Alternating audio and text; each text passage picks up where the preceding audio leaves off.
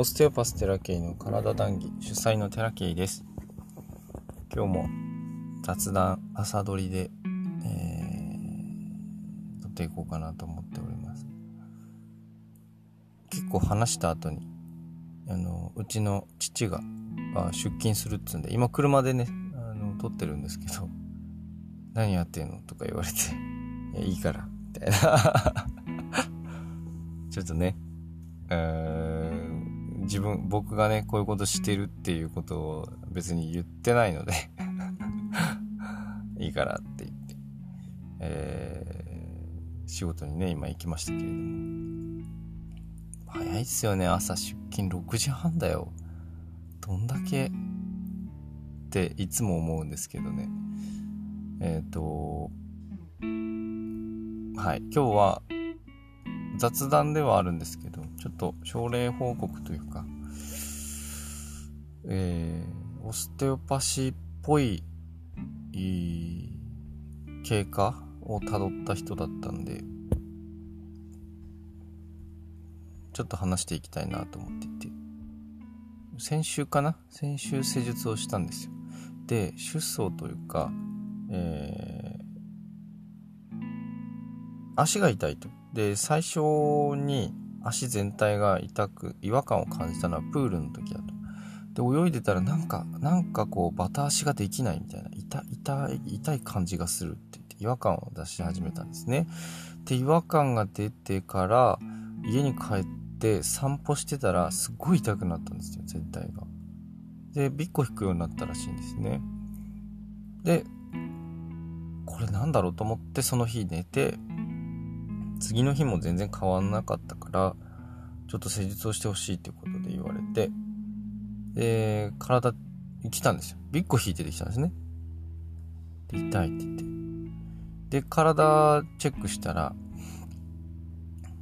あの、歪みはそんなないんですよ。歪んでたのは腰椎のとこかな。腰椎のとこかななんか歪んでるなって。で、こう、かばってるからかねみたいな話をしてたんですよ。で、えー、っと、施術が始まる直前に評価してたら、急に、いや、実はこんなことが2週間前にあってねって言って話し始めたんですよね。で、犬飼ってるんですけど、犬が、なんか部屋の中で吐きそうだったんですって。で、吐きそうだから、いや、そこに吐かないでほしいと思って、その時間帯が朝だったんですよ。も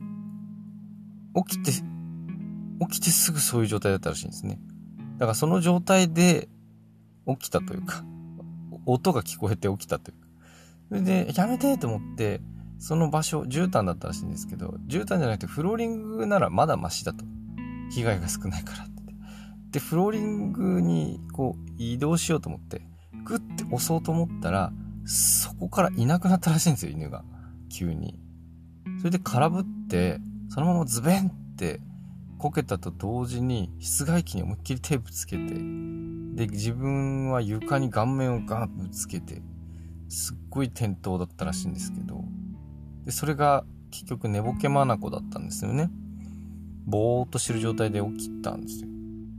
だから結構な衝撃だったのに本人気づいてないんですよね。パッと目覚めたら床に私、あれなんで寝てるのかしらみたいな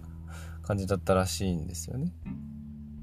で、その時はまあ体痛いなというか手ぶつけたわみたいな感じでそのまま過ごしたんですけど、で、その日から2週間後、足痛くなったって言うんですよ。別に本人は因果関係を築いてないので、その、その話をしていることに、ただ出来事を話してるだけなんで、それが？みたいな話になっってたんですけど、僕としては、いや、それかもなってなんとなく思ったんですよね。時間的にも。で、えー、っと、調整したら、やっぱり左手引っ張られるんですよ。左手をぶつけたらしいんですね。左手引っ張られて、で、左手辿っていくと、股関節のとこまで、その、なんて言うんですよ。テンション、引っ張られ感が、あ言ってたんですよ。左の股関節違和感があると。で、そこまで引っ張られてたんですね。で、そこの神経周囲を、あの、引っ張ってたもんだから、左足にギューッとこう全体左足全体にね、えー、痛みが出てたと考えられるんですよね。で、えー、そこの調整とあと顔面ぶつけた左のほっぺたのところの調整とでもう一箇所右膝ぶつけたって言うんですけど右膝はあざになったらしいんですけど全然その外傷の痕跡がなくて左の足首に引っ張られたんですよね。もしかしたら古い問題だったのかなとは思うんですけどね。で、その調整を終えて、じゃあ立ちましょうかって言っても、痛みが、あの、全然取れてなかったんですよ。若干変わったってたかな？その時は。で、えっ、ー、と、もう、あの、やれるとこないので、今日はこれで終わりますって言って、お金いただいて、書いていただいたんですけど、その後日、報告があって、その日の夜だったかな？その日の夜に熱出たらしいんですよ。37度4分出たって言ってた37度4分出て、あれ？って思って、まあ、多分寒気がしたんでしょうね。あの、お風呂入って、ゆっくり寝て、で、起きたら、あのー、足が全く痛くなくなってて、で、股関節に若干違和感はあるけれども、もう普通にスタスタ歩いてますと。で、あ、熱出るっていう反応は、あの、よくあるって聞いてたけど、久々だなと思って なんか、あの、よくね、好転反応って言って、体がその、変わるときに、こう、熱を出してから、あ体が変化していくっていうのを、よくオステオパシーではね、言われたりするんですけど、実際に臨床で、その、熱出ましたって言って、そのまま痛み引きましたっていうのって、あの、あんまりないんですよ。実例では。そういう学問の中ではちょこちょこ出てくるんだけれども、実例ではあんまりなくて、だからちょっと珍しいなと思って。で、やっぱその場で痛み引かなくても、後日、う引いてくるっていうことは、よくあるんですよ。なので、まあ2日間ぐらい経過観察してくださいっていうふうには伝えるんですけど、やっぱその場で痛み引かないと違和感感じるじゃないですか。何やられたんだろうみたいな。なので、そういう人も、まあ別にいいんですけど、その場だけで良くなるのを期待すると、あの、マッサージと一緒なんで